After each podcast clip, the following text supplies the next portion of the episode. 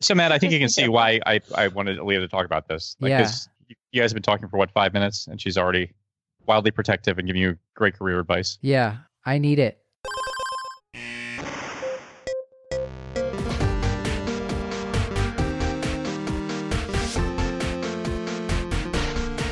Welcome back to the Curbsiders, the internal medicine podcast that uses expert interviews to bring you clinical pearls and practice changing knowledge. I'm your host, Dr. Matthew Watto, here with my co host, Dr. Paul Williams. Hey, Paul. Hey, Matt, how are you? Good. Uh, conspicuously absent on this episode is Dr. Stuart Kent Brigham. Uh, Stuart, we miss you, buddy, but uh, I know you'll be back for the next one. Stuart is at a conference, a fancy conference, uh, mixing it up. But uh, Paul, this this episode, can you explain to us uh, the the idea behind this episode?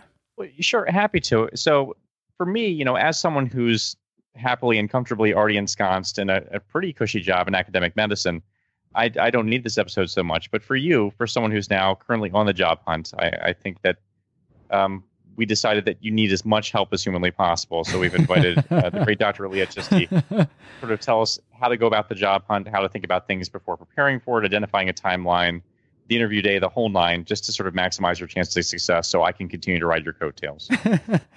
as as always, this episode for me is totally self-serving. So, uh, but I think it will also help our listeners, and that's the way. Uh, that's the way that I get that I can sleep with myself at night, or live with myself. Anyway. Uh, so Dr. Chisty is currently an associate program director and the medical director of the resident outpatient practice at Temple University Hospital in Philadelphia. She completed her residency at Yale and went on to pursue a general internal medicine fellowship at UCSF. And she has a particular interest and expertise in medical education and the role of mentorship in career development. This episode is filled with tips and, and pearls for you while you're on the job hunt, or maybe you want to switch jobs. Uh, this might help you think about what kind of job you want next. I think it's going to be really valuable. So, without further ado, here's our interview with Dr. Alia Chisty. Welcome back to the Curbsiders. This is your host, Matt Watto, along with my co host, Paul Williams. Hey, Paul. hey, Matt, how are you? I am doing well, and we are very excited to have with us tonight Dr. Alia Chisty from Temple University Hospital in Philadelphia. And she is going to teach us tonight all about uh, finding a job and and making sure that your career uh, starts off or continues to go in a positive direction. Isn't that right, Dr. Chisty?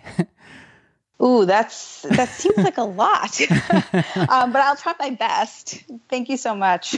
I'm really glad to be here. Well, we're we're really glad to have you, and we just uh, I don't I don't mean to put a lot of pressure on you, but I, I think that we'll be able to offer a lot of valuable insights and tips for people that are out there looking for jobs. And uh, as I mentioned in pre-recording, selfishly, I'm I'm going to be out there looking for a job soon, so that's how I choose all the episodes, things that that benefit me, right, Paul? Yeah, and so ultimately we'll hold Dr. Chisty solely responsible for however your career progresses over the next couple of decades. Yeah, so no Yeah. pressure. I didn't sign up for this. Okay. Well, to take your mind off that, why don't we just start with some uh, some of our rapid fire questions? Um, Sure. And and the first one I like to ask is when you're when you're at like a fancy party or maybe a not so fancy party, and people ask you the question, "What do you do for a living?" How do you answer that? Ooh, I like to. I just say I'm in medicine. And they and people also, if you told them you were an internal medicine physician, they they would not know what that is, for the most part. Probably not. No, they always look at me strangely, and then when they hear that my husband's an ID doc, they're like, "Oh, that's so cool!" And I'm like, "Why can't I get that reaction?" and it probably took me about three years before, you know, of actual practice before my mom even understood the difference between internal medicine and an intern. So I feel like that's just right out the gate. You're kind of losing. Yeah. What is a book that has helped you in your career or in life? So I'm going to take liberties with this question. Um, I love to read, and I used to actually read a lot until I had my son. And um, there's probably two books that kind of get me through life, and that's because whenever I get depressed, I read them, and that amounts to about three times a year for Pride and Prejudice, and about one to two times a year for the Goblet of Fire from Harry Potter. I find it ex- excellent escapist fare. And so they help me cope with my life, basically. Two great books. e- excellent choices. Paul, any comments Thank on you. those? No, no. Compared to Blood Meridian, from whenever I had to answer this, it's just a it's just a different perspective, is all. Uh, okay, Dr. Chisty, what is your favorite medical app? Something like an Epocrates. Um, so this is going to speak to my primary care background. I love the EPSS app. Uh, it's a an app that's from the USPSTF, and if you type in your patient characteristics, it tells you your favorite um, and, most evidence based screening recommendations um, based on the patient's demographics. So for all those listeners, trust me, download it. It'll help you a lot especially if you go into internal medicine, your preceptors in clinic will ask you a ton of questions about what your preventative, you know, your healthcare maintenance stuff is. That will give you all the answers. Okay, and I just want to ask you one more of our rapid fire questions. Uh, what are you reading, or when are you finding time to stay current with uh, evidence based medicine? That's tough. Uh, that's part of the reason why I'm in academics because the residents ask me questions all the time, and sometimes I don't know the answer, so we look things up together all the time. Um, but my favorite go-to is actually New England Journal of Medicine Journal Watch. If you've ever gotten that, um, I strongly recommend it because it gives you a synapse, a synopsis every single day of the best like five articles that were published, and gives you a, like a nice um, relevant summary of each of those articles. And so if I ever know what I'm talking about, it's because I keep up to date with that. Yes, I, I, I also invest in that and actually have uh, we've we've that's been a popular answer on on the podcast because it is a Awesome. it's it's a it's the easiest way to stay ahead of the residents, which is you know essential if you're if you're an academic. Absolutely. Absolutely. All right. I want to move on and ask you some questions now. It is, is is this too late in the season to start looking for jobs now or when when do you think people should start looking for jobs? so I don't want to say that it's late in the season. Um, I do recommend to residents whenever they come talk to me that you should really start early.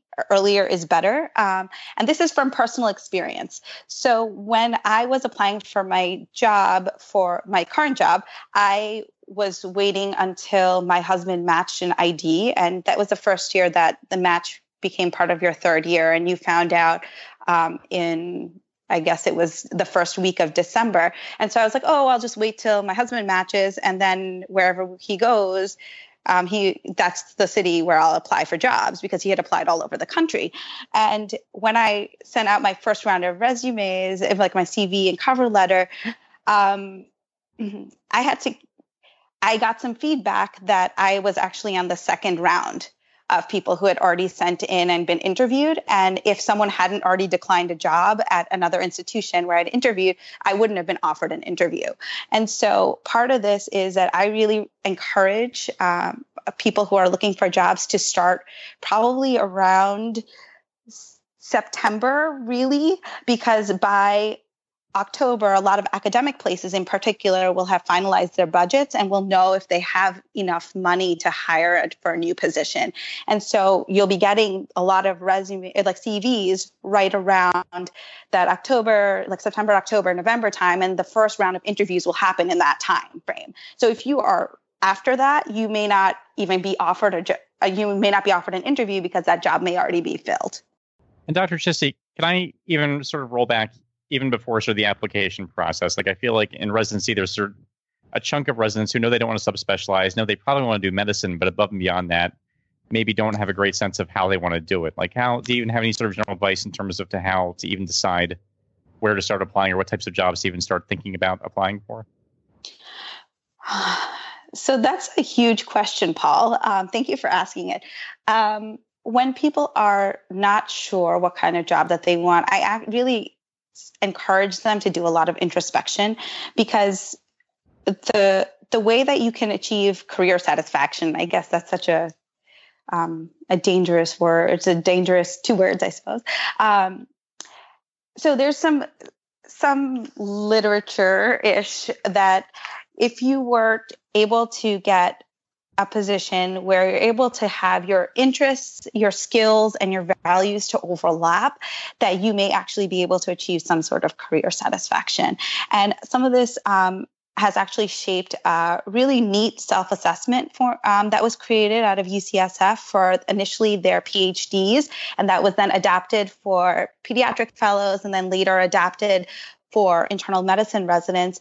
And basically, what it does is it helps you to really rate um, yourself on your own skills um, in teaching and clinical knowledge, research, mentoring, leadership, and then it helps you to actually distill out your your most core values. Because if you're clear about what your most important values are, you're more likely to make career choices that are congruent with those values. So you know if you're at a place that has the same values that you do, it's really easy for you to feel comfortable and happy in that job that you take. And then if you are able to also really understand what you're like what really interests you, what makes what you're fascinated with. And if you're able to do that, they there's literature that shows that people enjoy working when they are doing tasks or learning about things that they find really interesting and engaging.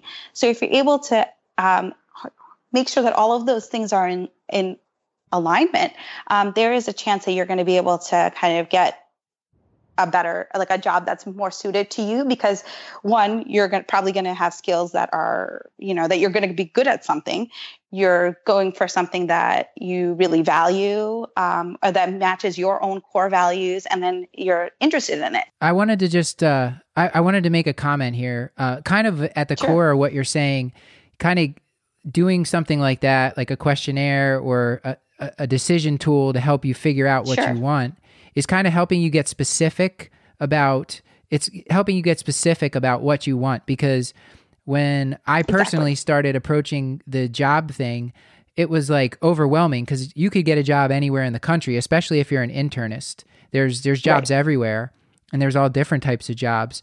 And if you're not specific about what you want, you're going to be overwhelmed. And there's some uh, I don't have the exact uh, study to cite here, but there's been like they've they've looked at people like choosing a salad dressing, and there's like hundred salad mm-hmm. dressings in the salad dressing aisle, and actually you think like oh more choices is better, but it's actually not, and there's like kind of a happy medium, and it ch- turns out it's something like six salad dressings is like the ideal number, and oh, was this in JAMA?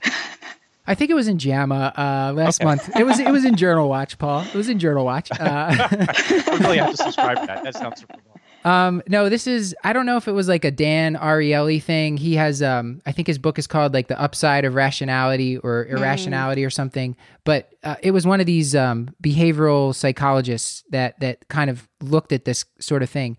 And and I just think that the salad dressing thing is it might be like your job. Like you might want to limit yourself to like kind of narrow it down to a manageable number of jobs by being more specific. Oftentimes you know as as someone now on the mentorship end like as a now mentor to residents i almost do this informally with them. Uh, i really ask them to for people who are coming to me with career advice like i'm not really sure what to do i ask them what's really important to them. Um, and it, you'd be surprised how oftentimes if i ask them like what's really really important to them you know what are you really really interested in? What are the things you value? I mean I, that's you know what do they think they're really good at? Maybe they're pretty good at it. They want to gain a little few more skills. Like it just it, you can actually guide a lot of people through this and it and it doesn't feel as artificial as like doing like a self-assessment or doing a tool. Um, but that's i think because i've already you know I'm familiar with and I've I've been able to um, internalize a lot of what the tool already does. But eh, anecdotally, at least, I found a lot of residents and even students sometimes um, find a lot of benefit out of out of just talking out loud about what their values and interests and skills are, and seeing maybe how they might coincide. I think that's right, and I think on the flip side, and this is it seems so stupidly obvious to me now, but I just didn't think about this when I was looking for a job it's just talking to the people who are doing the job that you're looking for and actually finding mm-hmm. out just what their day looks like and exactly what they do and what what things they wish they'd known. Because i feel like you know you get exposed to outpatient medicine you get exposed to inpatient medicine but what that looks like once you're done with residency is completely different than what it looks like when you're in residency. And i just i don't think i fully appreciated that while i was sort of looking for work. So paul i, I think um so we've kind of to, to recap what we've talked out about so far i guess the first step and i kind of jumped the gun on this but the first step is to figure out what what skills you have, what interests you have, what you really value, and that's where you're going to kind of decide what kind of jobs that you that you even want to look at. So you're, you're going to be specific there, and then something like nine months in advance or so, you're definitely going to want to start reaching out to places and and seeing what jobs are available in that field. So probably you should do your preliminary research between like I guess 12 months out and 9 months out and then around then you should start sending out your CV. Exactly right.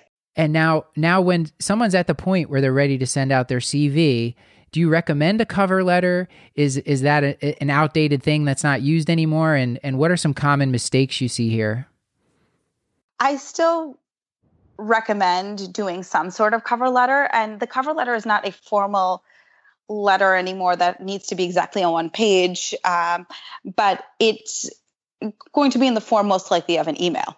And so you want to make sure that that email is of an appropriate length, uh, something not too long, because I know that the the the ideal length, I guess, for an email is something that fits on one screen. So something, but you want to be able to introduce yourself, who you are, what you're looking for, and what your ties to the institution may be. Like when I was applying, I made sure to mention that I was dedicated to Philadelphia. Like my husband had found, um, uh, was, you know, had to move there for his job. So I was definitely going to be needing a job in Philadelphia. And I think people want to hire someone that they're sure is going to be you more likely to accept a position. So uh, I I would say that you definitely want to introduce yourself, focus on why you're interested in that position that you're applying for, and then um, also kind of talk about what you believe you can add to the institution and what the institution also can, you know, what's ideal about the institution um, for for you. And who are you sending this cover letter and CV to? How do you identify the right place to send it? Because I think that is not as easy as it sounds. It's not. Uh, a lot of it, so institutions vary.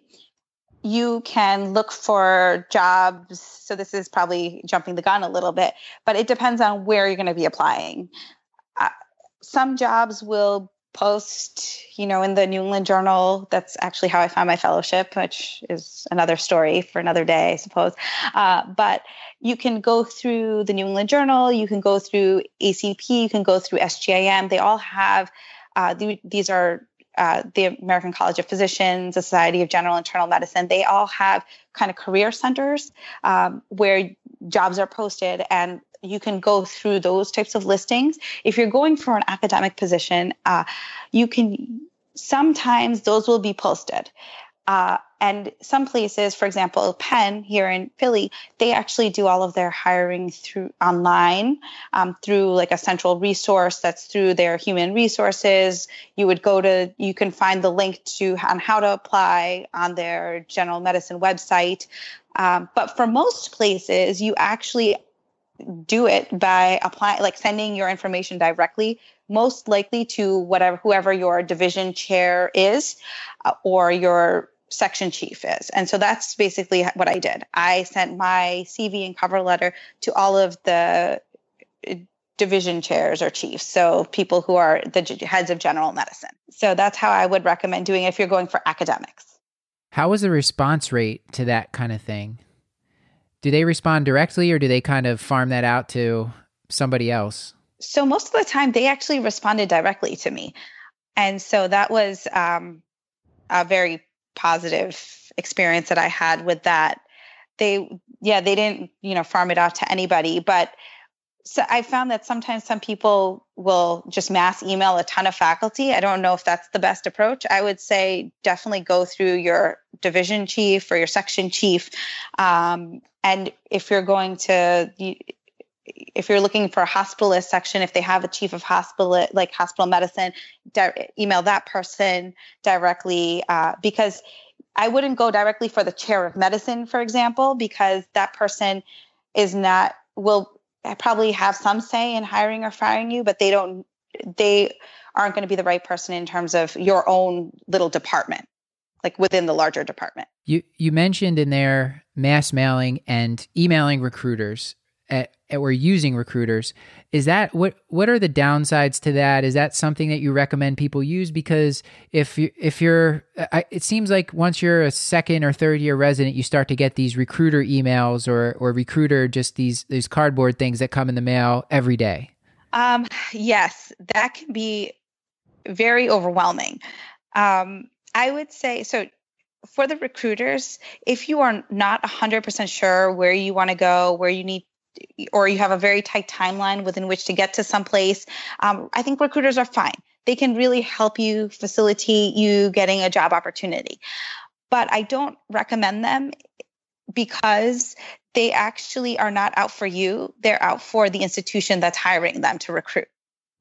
So, and they have to get paid somehow. And usually that payment either comes out of a bonus that you might have gotten for signing on or some some form of I guess benefits maybe that you would have gotten some of that money that could have potentially gone to you will now go to the recruiter. Sometimes it's it's the the hospital website sort of funnels you to a physician recruiter where if you try to get in touch with the division chief they're kind of their emails aren't public or it's they're hard to find and they kind of push you towards a physician recruiter for that specific institution is that different than the ones that come through the email like i think merritt hawkins is the one that i get a lot of stuff from yeah.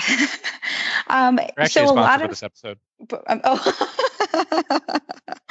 um, I I would say that some places do have like a physician recruitment kind of division that'll help to organize um, getting interviews and things like that. That's a little bit different. So that I would definitely feel more comfortable with that uh, than I would having recruiters who are mass mailing you trying to get you to sign up for a job. That's right. So, and then there's the recruiting firms, which are subcontracted right. out by, by, the hospital, and they're the ones that are, tend to send out the mass emails. And so, right. just to add to to, to Leah's point, um, you know, it costs. I can't remember what the last time I read was something like sixty thousand dollars to recruit a primary care physician. And so, I think the point that she made that it has to come out of somewhere. Um, it's not an act of charity, so it, it just it's you know that may sort of clip your benefits or come out of your salary or a bonus or, or someplace else.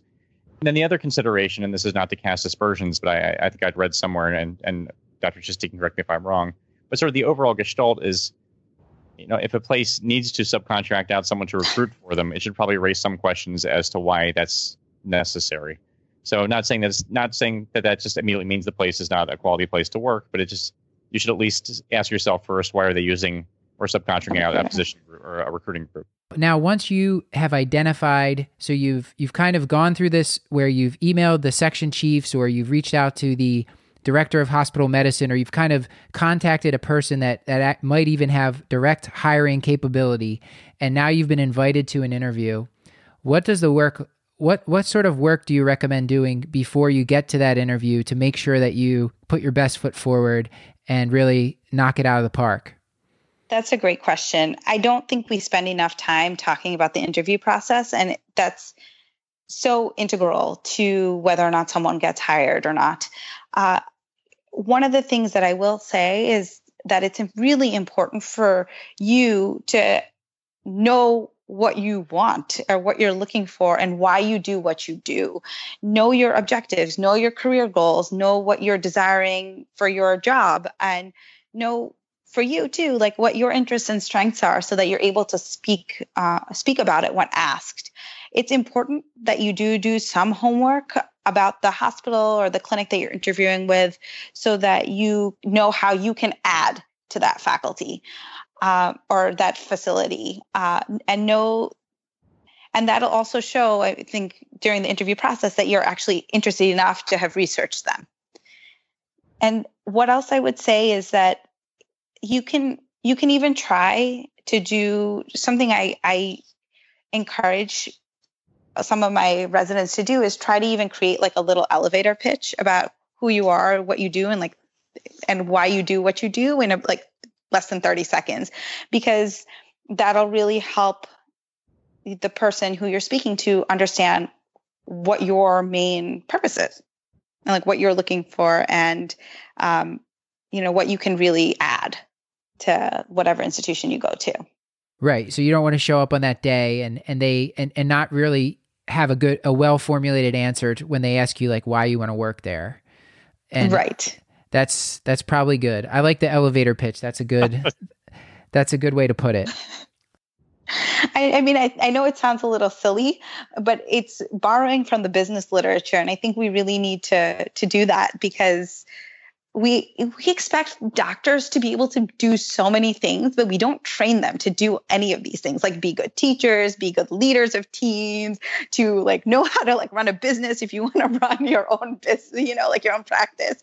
Like we don't teach anyone how to do this. So how do you expect them to be able to do um, do that without any type of um, training or mentorship? And so um, i borrow a lot from the business literature when it comes to this type of stuff no, I think that's right. I, I tend to not. I don't think I would want to know someone who's inherently good at self promotion, but I can. I think I can speak for a lot of positions when I say I, in particular, am awful at sort of self promotion and sort of describing the things that I'm passionate about without actually probably a little bit of preparation. So I think it's that's a great tip.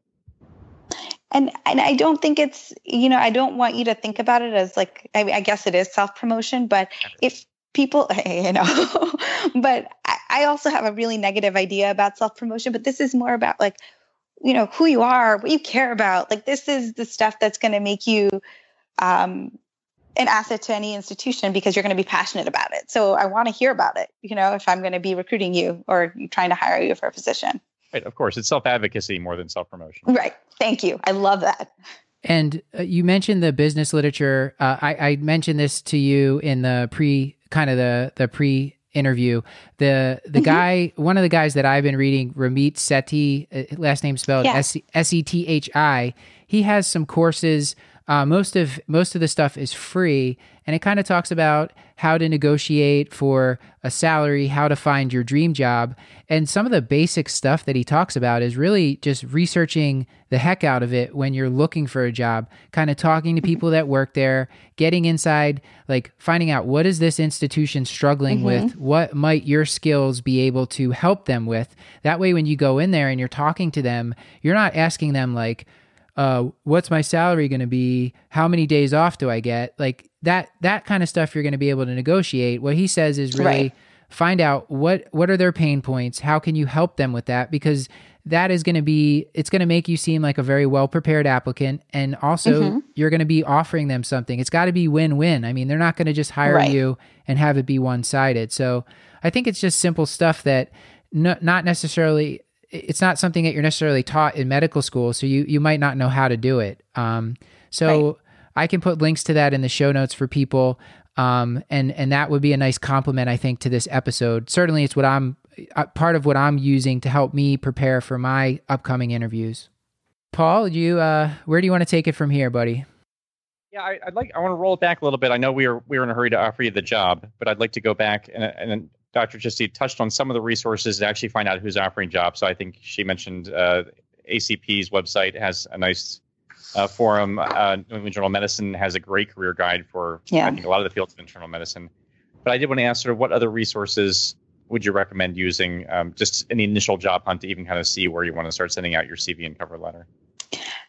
I I have to say that you have to use your your network you have to use your program director. You have to use senior people who know people at different institutions because that can be a way to uh, and something i didn't mention is that i cold called i cold emailed people but there's really a benefit to knowing someone at an institution because that person can set up some type of email introduction.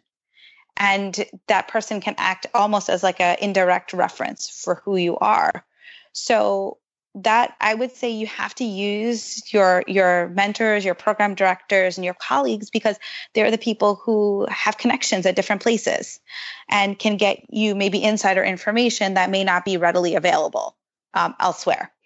Uh, other than that, you definitely can use the online resources like Paul has mentioned through the professional societies like Society of General Internal Medicine, the American College of Physicians actually has a really, really nice career center directed especially towards residents uh, and fellows and helps you even to think about what you might what questions you might want to ask yourself before looking for a job um, like academic versus not academic urban versus rural, you know, all those types of questions. And then um, they also have a ton of like YouTube videos that are like on uh, how do you interview? What's a good interview look like? What's a bad interview look like? And they have a t- uh, you know and then other um, they also have of course like links like where people are posting job opportunities. Definitely go through go to your journals. Like jama has um, a whole se- section on uh, on you know how to look for a job or w- where people are advertising jobs. And you can just always narrow that down by city types of jobs specialty same thing for the new england journal of medicine. And, and like paul said I, I love the new england journal of medicine career guide. It's it's like it's fantastic. And actually that's how i found my fellowship when i was applying outside of right out of residency. I didn't really know what i wanted to do at all. And I was one day just perusing the paper copy. This is, tells you how old I am. The paper copy of the New England Journal of Medicine, and uh, there was a an opportunity for this general medicine clinician educator fellowship at UCSF, and just like you know, I on not much information, I just applied and I happened to get the position because my no legit my preceptor in clinic had told me that intern like he was one of my um, like one of my mentors and he was like you know interns say they really enjoy working with you because you like to teach and just on that alone i applied to my clinician educator like fellowship so i knew nothing and i was so naive when I applied. um, but the New England Journal of Medicine can be a really interesting resource for even, as you can see, non-traditional jobs. Where do you stand? Sorry, no, no, I'm sorry. I, I just in terms of other the sort of the more commercial sites, so things like Doximity or LinkedIn, do you yeah. think there's value in those as well? You have to utilize the internet and whatever resources there are, and I think people do use LinkedIn, and I, it's just another way. It's a larger scale networking uh, because you meet people, like you know people you've ever met, and they become your whatever your contact on LinkedIn. I, I think you have to use that to a certain extent. I just can't reliably say how how important or integral it's going to be, but I'm assuming it's going to be quite big um, moving forward. Right, but I think it speaks to your original point, which I love that that networking is is so key because you're your program director. I know even in my current role, I get a couple emails a week from people that are just looking for someone for, right. a primary care job. So it's just ask your program directors and, and people in, in similar positions because they they will know of things that exist. So I think that's such a great point to make. Just to jump back on the the LinkedIn thing before we go on to the next point, I I think having a profile on LinkedIn that is professional, that gives at least a basic idea of who you are, is it's an easy way for when you when you cold email somebody at like your dream dream institution, they're going to jump on LinkedIn or Facebook and look you up. And if and if you have like a creepy profile with no picture on there, they're they're not they're going to be like, "Oh, this is going to the bottom of the pile." I know. But what if so, your profile is creepy with the picture? Do you have any recommendations about that? face transplant, Paul? I don't know. Just me holding my cats. Maybe I'm in pajamas. Maybe not. That's it. That would be cute, Paul. I think that would be good. Yeah. But I think you have to use you have to use the online resources because that's how people are finding jobs, and that's how people do, I guess, scope you out when they Google you.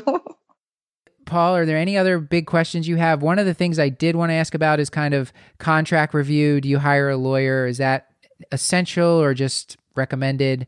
But anything else that you had, Paul? Uh, I guess, and I mean, this this could be an entire episode into itself. But just in terms of the CV, you know, any any sort of broad tips or suggestions you would have of things to include or things to avoid putting in your CV? I think people don't give themselves enough credit for all the different things that they do.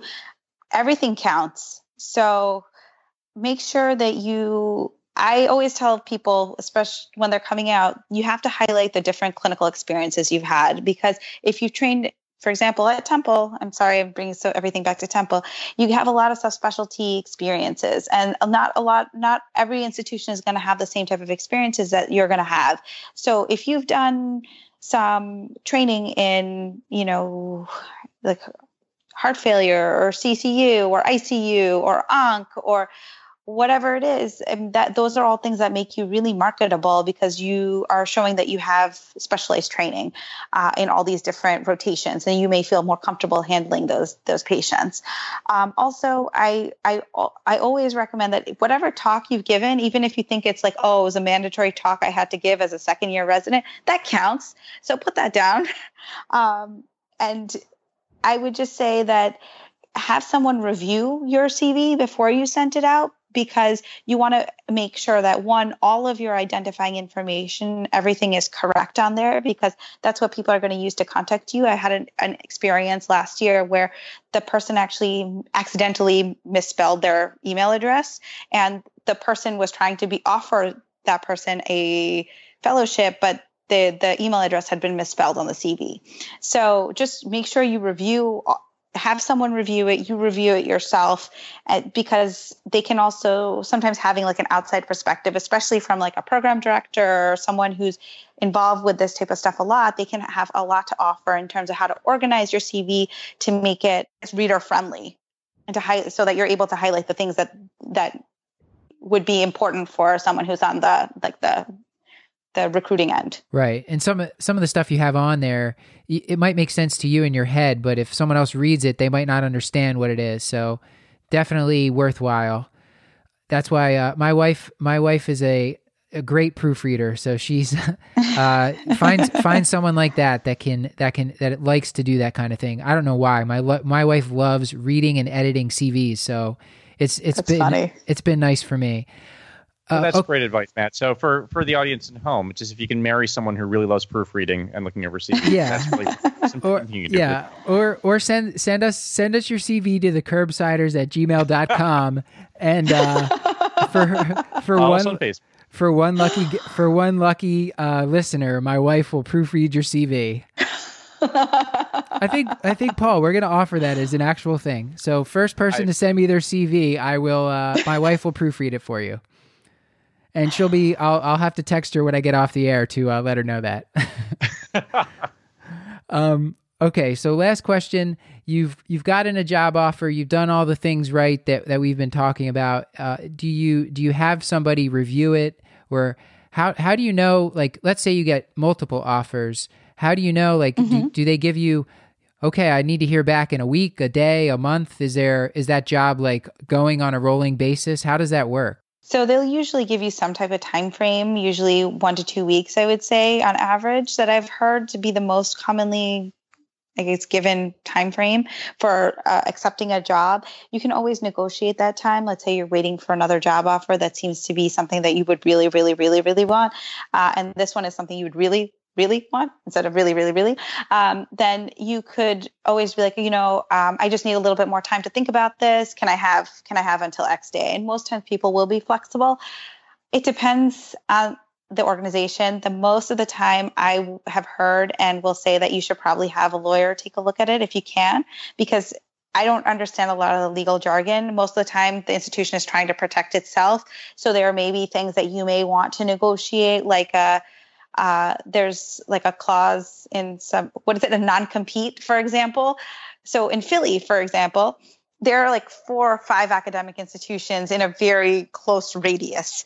And most of the institutions have a non-compete which means that you can't practice in a certain mile radius if you decide to leave your current job so you may want to f- negotiate that because what if you aren't, you know, you want to stay in Philly, but maybe a better opportunity will, you know, will open up in Philadelphia for you and so you want to move to a different institution. That would be really hard if you have a non-compete, for example. So I would definitely encourage you to have a lawyer take a look at it. I would, if you can, if you have that luxury, I think you should totally do it.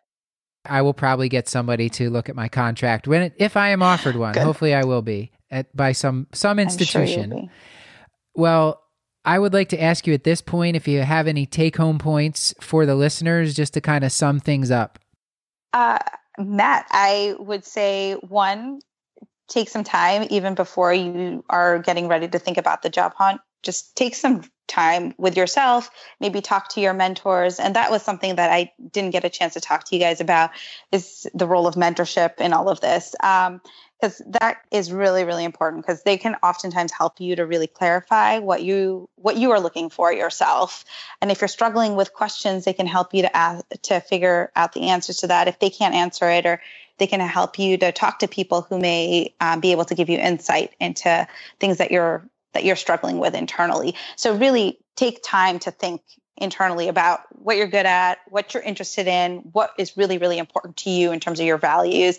Um, work on your CV and cover letter as much as you can between 12 and 9 months before so that about 9 months prior to the time you need a job you are sending your information out there. Don't give up. Keep resending it if you don't hear anything back. Some people get buried in their email and they don't, they're not good at responding right away. So just keep sending them um, until you hear something back. And um, don't be afraid to use a, other resources. You know definitely reach out to people you know some attendings they might have come from different institutions. They might know people at those other institutions.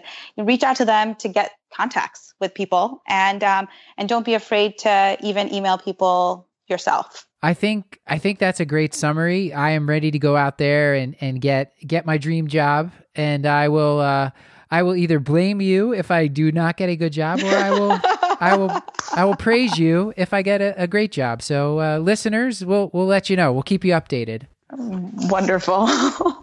hey, Paul, you got any? You got anything else for us?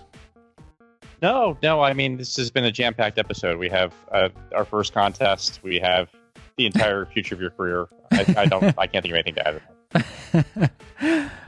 and okay. if there are people who want to talk or get maybe access to either like a self-assessment or anything like that, please can you is there any way you can send them my email information? I don't know if you want to make that available. You can uh, it's that's would, up to you. If you want to give out your email address on air, that's fine. We have uh, lots of listeners, so I uh, but please do. I mean, I don't I, I don't know what to recommend, but I, I would like to be helpful. So if people want to talk, I mean, I'm here. My email address is alia.chisty at tuh.temple.edu. That's spelled A-L-I-A dot C-H-I-S-T-Y at tuhs.temple.edu. Please feel free to contact me with questions. I'd be happy to help. All right. Well, that is. Oh my god! Very, I can't believe I just did that. That is well, a very generous offer. And if you decide that you, you want me to mind, cut, we can take that out. Yeah, we could take that out. But I, I don't. I give out our email address on the air all the time, and I'm not. I'm not overwhelmed with emails. We get a we get a healthy healthy amount, so I think you'll be okay. No problem. And thank you so much for having me. This was really fun. Thanks so much. This has been another episode of the Curbsiders, bringing you a little knowledge food for your brain hole. You can find show notes along with links to any articles, books, websites, or apps mentioned on the show at thecurbsiders.com forward slash podcast. Please subscribe to us on iTunes and don't forget to leave us a review. This helps others discover the show. And uh, we are committed to providing you with a great show. So please send us your emails at thecurbsiders at gmail.com and tell us one thing you love or hate about the show or uh, suggest a guest for an upcoming show or a topic for an upcoming show. And uh, you can follow us on our pages on Facebook or on Twitter at the Curbsiders. Until next time, I've been Matthew Watto. And this has been Paul Williams. Good night.